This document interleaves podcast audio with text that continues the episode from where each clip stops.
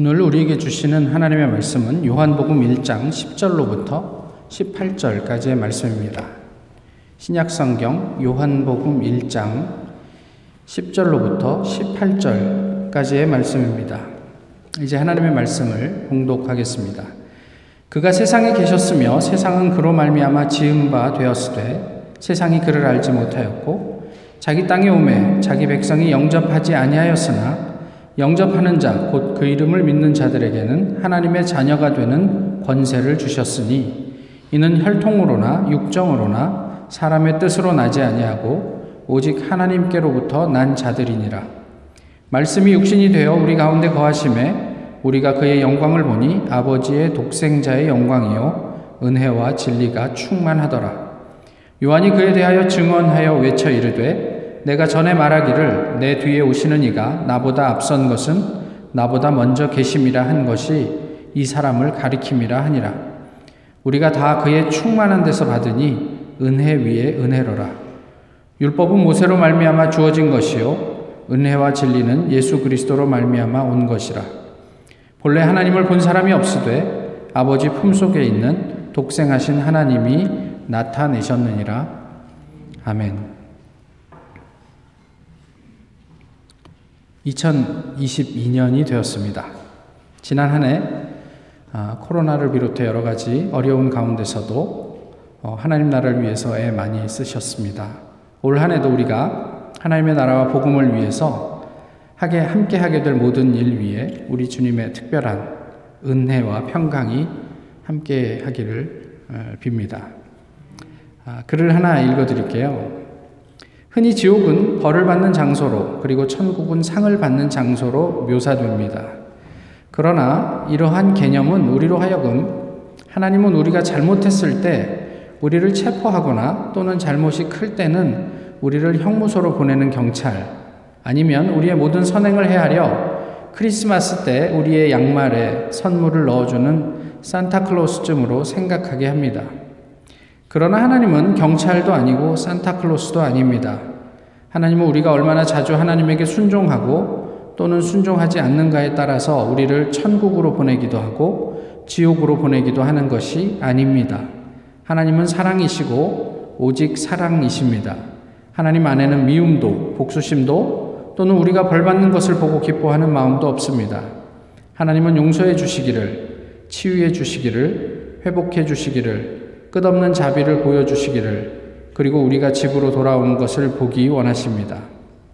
그러나 탕자의 아버지가 그의 아들로 하여금 자기 스스로 결정하도록 내버려둔 것처럼 하나님도 심지어는 우리 자신을 파괴하는 위험을 무릅쓰면서도 하나님의 사랑을 거절할 수 있는 자유를 우리에게 주셨습니다. 지옥은 하나님의 선택이 아닙니다. 그것은 우리의 선택입니다. 오늘 본문이 재밌는 말씀을 합니다. 10절에 그가 세상에 계셨다. 이렇게 말씀하고 있죠. 아, 그가 세상에 계셨다는 것은 과거에 쭉 이 세상에 계셨다. 이런 의미입니다. 게다가 그분이 이 세상을 창조하신 분이래요. 그런데 어느 누구도 그의 존재를 제대로 알지 못했다. 이렇게 성경은 말씀하고 있죠. 알지 못했다는 것이 전혀 몰랐다. 뭐 이런 의미는 아니에요. 개 중에 부분적으로 어, 그 하나님을 알고 있는 사람이 있었습니다. 또는 자기 입맛에 맞게 알고 있는 사람들이 있었겠죠. 그런데 성경이 말씀하시는 바는 무엇이냐면 그 하나님을 속속들이 히브리어로 뭐라고요? 야다 하는 사람이 없었다. 이렇게 이야기를 하시는 겁니다. 근데 여기에 더 주목할 만한 말씀이 이어지는데요. 11절의 말씀이에요. 그래서 그분이 자기 땅에 오셨대요. 재미있지 않아요? 이미 이 세상에 계셨는데 11절은 왜 뜬금없이 그분이 자기 땅에 오셨다. 사람들이 알지 못해 자기 땅에 오셨다. 이렇게 표현을 했을까요? 근데 이것은 무슨 의미냐면 방법을 바꾸었다. 이런 이야기예요. 새로운 형식으로 자신을 드러내셨다. 이런 말씀이란 말이에요. 기존의 방식으로 사람들이 자기를 잘 모르니까 하나님께서 이제는 육신을 입고 인간의 역사 속으로 들어오셨다. 이런 표현을 하고 있는 거죠. 그러나 세상은 여전히 그분을 거절합니다. 하지만 그럼에도 불구하고 하나님은 우리에게 영원한 가능성을 제시하셨어요. 12절의 말씀인데 영접하는 자가 그것입니다. 그러니까 영접한다라는 단어는요. 그냥 단순하게 우리가 아, 우리에게 다가오는 예수님을 이렇게 receive 한다 이런 의미보다는요. 좀더 적극적인 의미예요. 내가 그분을 취한다 이런 뜻이에요. 그러니까 내가 그분에게 가서 그분을 붙잡는다. 왜 혈루병 여인이 자기의 병 때문에 예수님을 찾아가서 예수님의 옷자락을 잡았던 것처럼 내가 좀 적극적인 의지를 가지고 예수 그리스도를 하나님 하나님을 취한다 이런 의미를 가지고 있어요. 그래서 그분을 취하는 자 모두에게 하나님은 그분의 자녀가 될 수 있는 어떤 방책을 이렇게 마련해 주셨다 이렇게 말씀하는 거죠. 근데 이렇게 보면 이것이 우리가 할 수 있는 일의 전부예요. 그러니까 혈루병 걸린 여인이 할 수 있는 일이라고는 혹시라도 내가 예수 그리스도의 옷자락을 만지기라도 하면 어, 이 병이 좀 나아지지 않을까? 그리고 예수님에게 접근해서 그 옷자락을 만지는 것까지가 그가 할 수 있는 전부였어요. 스스로 병을 낫게 하거나 또 어떤 다른 어떤 기대를 할 수 있는 능력이 자기에게서 뭐 이렇게 생겨난다거나 이런 것들을 기대한 것이 아니었어요. 그저 저분이 그런 사람이라니까 내가 한번 접근해 보자 이런 마음이었던 거죠. 하나님의 자녀가 되는 것은요, 물론 하나님께서 만들어 놓으신 작품이지만 모든 것이 결과적으로는 그 사랑에 어떻게 반응할 것인가, 그에 대한 선택은 우리의 몫이라는 것을 가르쳐 주고 있는 거죠. 우리는 종종, 아니, 훨씬 자주, 어쩌면 늘, 내가 지금 서 있는 곳을 하나님께서 천국으로 만들어 주는 것이 전능자의 구원이 아닐까 이렇게 오해를 합니다. 그러니까 나는 가만히 있으면 하나님께서 내가 하나님 하나님 믿습니다 라고만 얘기하면 내 주변이 갑자기 천국이 돼서 나는 그냥 그렇게 천국에 들어오게 되는 것을 구원이라고 오해한단 말이죠. 그런데 그렇습니까? 그냥 이렇게 예를 한번 들어보면 시카고도 그렇지만 뭐 DC에 있는 박물관들은 다 무료 아닙니까? 근데 그 박물관들이 무료라고 해서 우리가 가만히 있으면 미국 정부에서 내 집 옆에다가 그 박물관을 세워주는 게 아니잖아요. 우리가 그 무료를 즐기기 위해서는 그 박물관까지 가야 하는 수고가 있지요. 그런데 거기까지 접근할 수 있는 교통 편의를 제공하지 않는다고 해서 저 박물관은 무료가 아니야. 이렇게 말하는 사람이 있을까요? 예, 오늘 예, 마이크가 새해 첫날이라고 예, 그렇게 말하는 사람이 있을까요?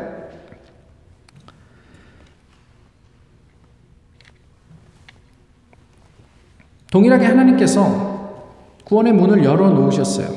누구든지, 누구든지 이 문을 통해 들어가면 하나님의 자녀가 되는 권세를 주겠다. 이렇게 말씀하신 거예요. 들어갈 것인지 말 것인지를 선택하는 것은 우리의 몫이에요. 하나님께서 그것까지 강제하지 않으셨단 말이에요. 어떻게 보면 그것이 신비죠. 또 다르게 보면 여러 가지 신학적인 이야기들을 할 수 있겠어요. 그렇지만 하나님께서는 그렇게 만들어 놓으셨어요. 이것이 하나님이 마련하신 구원의 방편이에요. 어떻게 하시겠느냐 하는 거죠. 결국 우리가 인간이 어떤 선택을 할 것인지 이런 문제들은 좀 별개로 해놓고 구원의 문제는 사람의 조건, 13절의 이야기입니다. 사람의 조건이나 욕망이나 어떤 노력으로 되는 것이 아니고 오직 하나님으로부터 비롯되는 열매라는 것을 오늘 본문은 우리에게 가르쳐 주고 있어요. 14절부터 18절은 무슨 이야기를 하는 거냐면요. 10절에서 13절까지의 얘기를 반복하고 약간 부연해 주는 이야기를 하고 있습니다. 그러니까 짧게만 말씀을 드리면 그가 세상에 계셨다. 근데 사람들은 왜 못 알아봤을까? 왜냐하면 그가 그때는 말씀으로 계셨기 때문이야. 이렇게 이야기를 하는 거예요. 그런데 그 말씀이 이제 자기 땅에 왔다라고 얘기하죠. 이것은 14절, 그 15절에서, 14절에서 어, 육신이 되었다. 그러니까 눈에 보이지 않는 말씀이 이제 눈에 보이는 우리와 비슷한 수준의 육신이 되었음을 이렇게 부가로 설명해 주고 있어요. 근데 세상 사람들은 여전히 모르죠. 그러니까 뭐라고 얘기합니까? 15절에서 요한이 그 모르는 것을 이분이 그분이다. 너희가 이제까지 몰랐던 하나님이다. 라고 가르쳐 주었다. 이런 이야기를 하고 있어요. 영접과 관련해서는요, 16절이 이야기를 하고 있습니다. 충만함이에요. 예수님께서 하늘에 올라가실 때 내 아버지 집에는 너희가 거할 곳이 많다 이렇게 말씀하셨죠. 같은 이야기예요.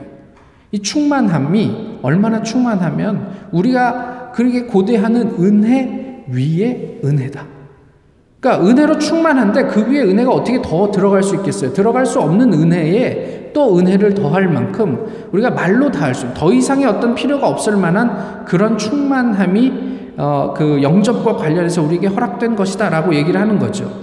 우리가 하나님을 잡고 복음을 취하는 것은 어떤 경쟁해서 우리가 취해야 되는 어떤 그런 것들이 아니라 넉넉한 은혜에 대한 우리 입장에서의 결단이다라는 것을 가르쳐 주고 있는 거죠. 18절은 이 모든 것들을 아울러서 이런 말씀을 하시는 거예요. 사람들이 잘 모르니까 실제로 쉽게 경험할 수 있도록 하나님께서 육체의 인간과 같은 모습으로 스스로를 드러내셨다. 이 얼마나 엄청난 은혜인가라는 이야기를 하는 거죠. 근데 이쯤 되면 좀 궁금한 게 있어요. 이처럼 하나님께서는 부지런하게 우리로 하여금 자신을 드러내시고 알리시려고 애를 쓰셨어요. 그런데 왜 세상은 끊임없이 그 하나님을 거절하기만 할까? 심지어는 그 하나님을 안다고 하는 사람들조차 왜 하나님을 야다, 온전하게 다 알지 못하는 것일까? 이게 궁금하단 말이에요. 아마 한 두 가지 정도 저희가 이야기를 할 수 있을 텐데요. 첫 번째는 로고스입니다. 당시 요한이 살던 때 지배적인 철학이 헬라 철학인데 헬라 철학에서 로고스는요, 신이에요. 근데 이 신인 로고스가 인간이 된다? 이것은 헬라 철학에 없는 이야기예요. 그렇기 때문에 그 로고스가 육신이 되었다라는 것은 그 자체만으로도 비웃음거리입니다. 신이 인간이 되었다고 저거는 일고의 가치도 없는 철학이야. 들을 필요도 없는 이야기들이야. 무시하는 거예요. 그런 어떤 사회 문화적인 어떤 배경이 있었을 거란 말이에요. 하나님께서 이 땅에 늘 계셨지만 그 하나님을 우리가 제대로 이해하지 못하는 것은 어쩌면 우리가 살고 있는 어떤 주변의 환경과 문화적인 영향들이 있었을 수 있겠다 싶은 거죠. 다른 또 하나는요, 인간의 타락한 본성과 관련이 되어 있습니다. 우리는 그 본성 때문에 사실 거룩, 이런 것들에 별 관심이 없단 말이에요. 은혜와 진리? 그게 밥 먹여, 밥 먹여주나? So what? 이런, 이런 태도들 말이죠. 이렇게 한번 생각을 해 보실까요? 주일 예배를 한 달만 빠지시면 연속해서 예, 한 달만 빠지시면 내가 원하는 직장, 내가 원하는 대학에 임용되거나 취직할 수 있다. 그럼 어떻게 하시겠어요? 고민이 되세요? 아, 예. 그럼 이건 어떠세요? 주일 예배를 한 번만 빠지면 어, 사상 최고가의 어떤 로또에 당첨되게 하겠다. 어떻게 하시겠어요? 예, 저희가 그냥 정상적인 사고를 한다면 그런 일은 절대로 있을 수 없다라는 것 때문에 뭐 그렇게 뭐 그래도 우리는 신앙을 지켜야죠라고 어, 뭐 우리의 신앙의 정조를 지켜내겠다고 대답할 수 있겠죠. 그렇지만 실제로 우리의 삶의 주변을 돌아보면요, 이 우리의 욕망 때문에 지금도 곳곳에서는 역설적인 일들이 자행되고 이율 배반적인 어떤 결정들이 수도 없지 않습니까? 뭐 몇 가지 예를 들어보면 기후 위기를 타개하기 위해서 뭐 나라의 대표들, 나라의 정상들이 모여서 이야기하지만 그래서 탄소 배출을 업, 없이 하자.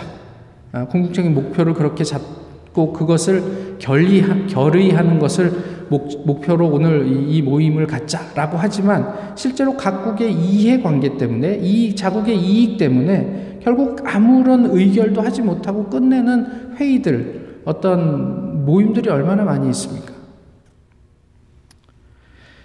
또 뭐 그런 어떤 환경 문제 때문에 뭐, 뭐 이런저런 제약이 생기고 나라마다 뭐 우리가 탄소 배출을 억제하기 위해서 이렇게 하겠다라고 하지만 사실 그것을 일거에 다 무의미한 것으로 만들 수 있는 그런 어, 우주 경쟁. 뭐 우주선 하나 발사하면 뭐 자동차 뭐, 뭐, 뭐, 뭐 1년 뭐 소비하는 뭐, 뭐 이런 이야기 하잖아요. 도대체 그거는 어떤, 어떤 이율 배반이냔 말이에요.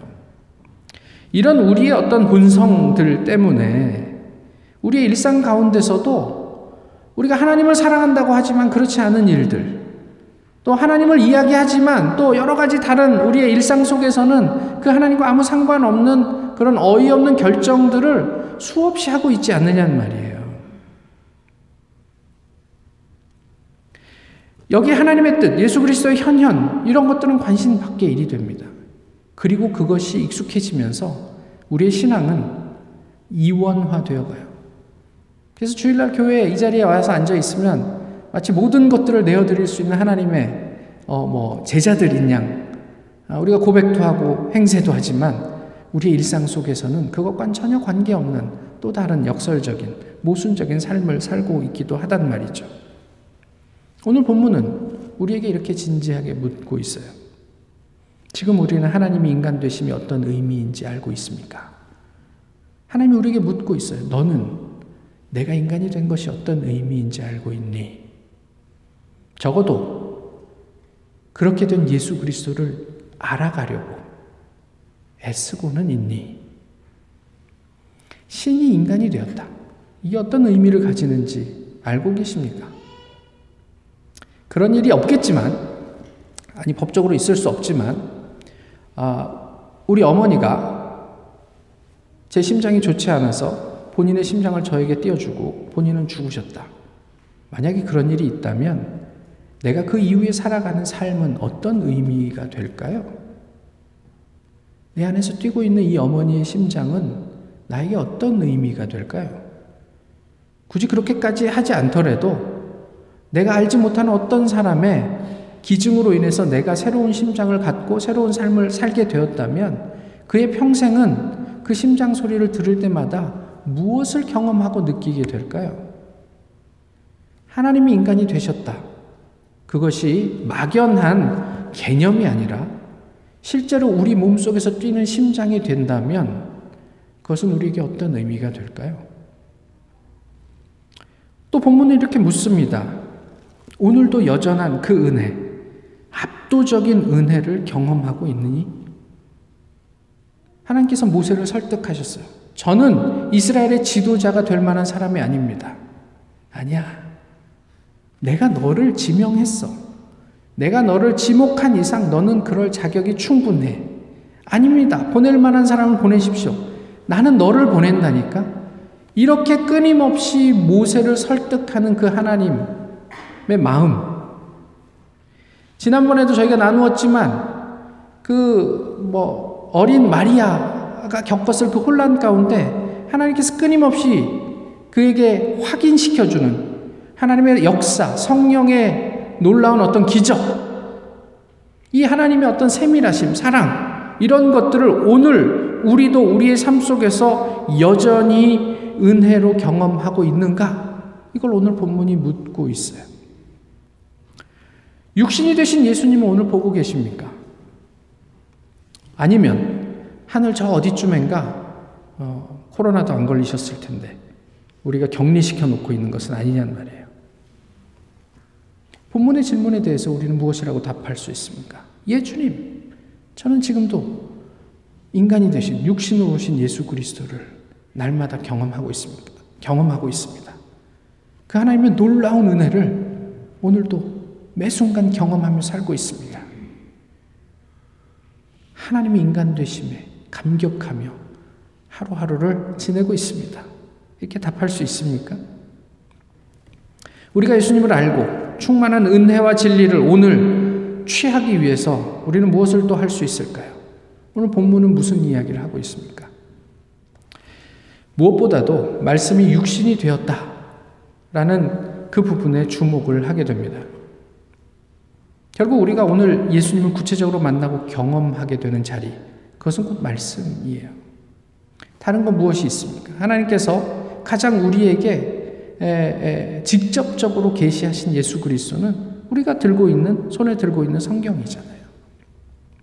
그 말씀을 보셔야죠. 제가 새해만 되면 가끔 그런 얘기 하지 않습니까? 어, 그래도 믿는 사람인데 1년에 성경 한 번도 안 읽으면 좀 그렇지 않습니까? 한 번 정도는 읽으십시다. 장로님들은 두 번은 읽으셔야죠. 목사는 한 네 번은 읽으셔야죠. 그러면서 무슨 얘기 하죠? 네 번 읽겠습니다. 라고 얘기하면 한 한두 번은 읽을 수 있어요. 한 번 읽지 그러면 한 번 읽기 어려운 것 같아요. 하나님께서 우리를 위해서 계시해 주신 이 성경으로부터 우리가 멀어지고 있다면 그 성경을 우리가 끊임없이 가까이 하려고 하지 않는다면 그럼 도대체 우리가 어디서 예수 그리스도를 알 수 있겠냐는 말이에요. 어디 갑자기 길 가다가 떨어지는 번개 속에서 어떤 기적을 경험하면서 예수 그리스도를 아시겠냔 말이에요. 말씀 공부하십시오. 그리고 중요한 것은 지체들과 더불어 공동체 안에서 훈련하십시오. 훈련이라고 하니까 좀 이렇게 거창해지는데요. 적용하시라는 말씀, 말, 말이에요. 적용이 없는 말씀은 의미가 없어요. 근데 적용하라고 그러면 되게 이런 말씀들을 많이 하세요. 아, 내가 성경을 더 많이 읽어야겠다고 생각합니다. 기도를 좀 더 해야겠다고 뭐 다짐합니다. 뭐 이런 이야기들을 하시는데 그게 뭐 나쁜 거는 아니로되 그것은 적용이 아니에요. 적용은 훨씬 더 구체적이셔야 돼요. 말씀 속에서 우리가 예수 그리스도를 만나고 또 말씀을 묵상하다가 누군가가 생각나면 내가 오늘 이 말씀을 갖고 어떻게 살까? 어떻게 그에게 어떤 일을 할까? 이런 것들까지 아주 구체적으로 우리가 고민을 하셔야 된다는 거예요. 특히 훈련은 대상이 필요하죠. 나 혼자만 살면 그럴 필요가 없어요. 나 혼자 사는데 뭐 할 게 뭐 있습니까? 근데 우리가 함께 하니까 누군가 나에게 상처 준 사람을 품고 그를 용서하는 훈련을 할 수 있는 거예요. 말씀을 통해서. 누군가 나를 사랑해주면 말씀 가운데 그를 향해서 그를 나도 사랑할 수 있는 훈련을 하게 되는 거예요. 이것이 예수 그리스도를 만나는 일이고 또 하나님께서 인간이 되신 그 의미를 우리가 우리의 삶 속에서 구현하는 일이 아니고 무엇이겠냐는 말이에요.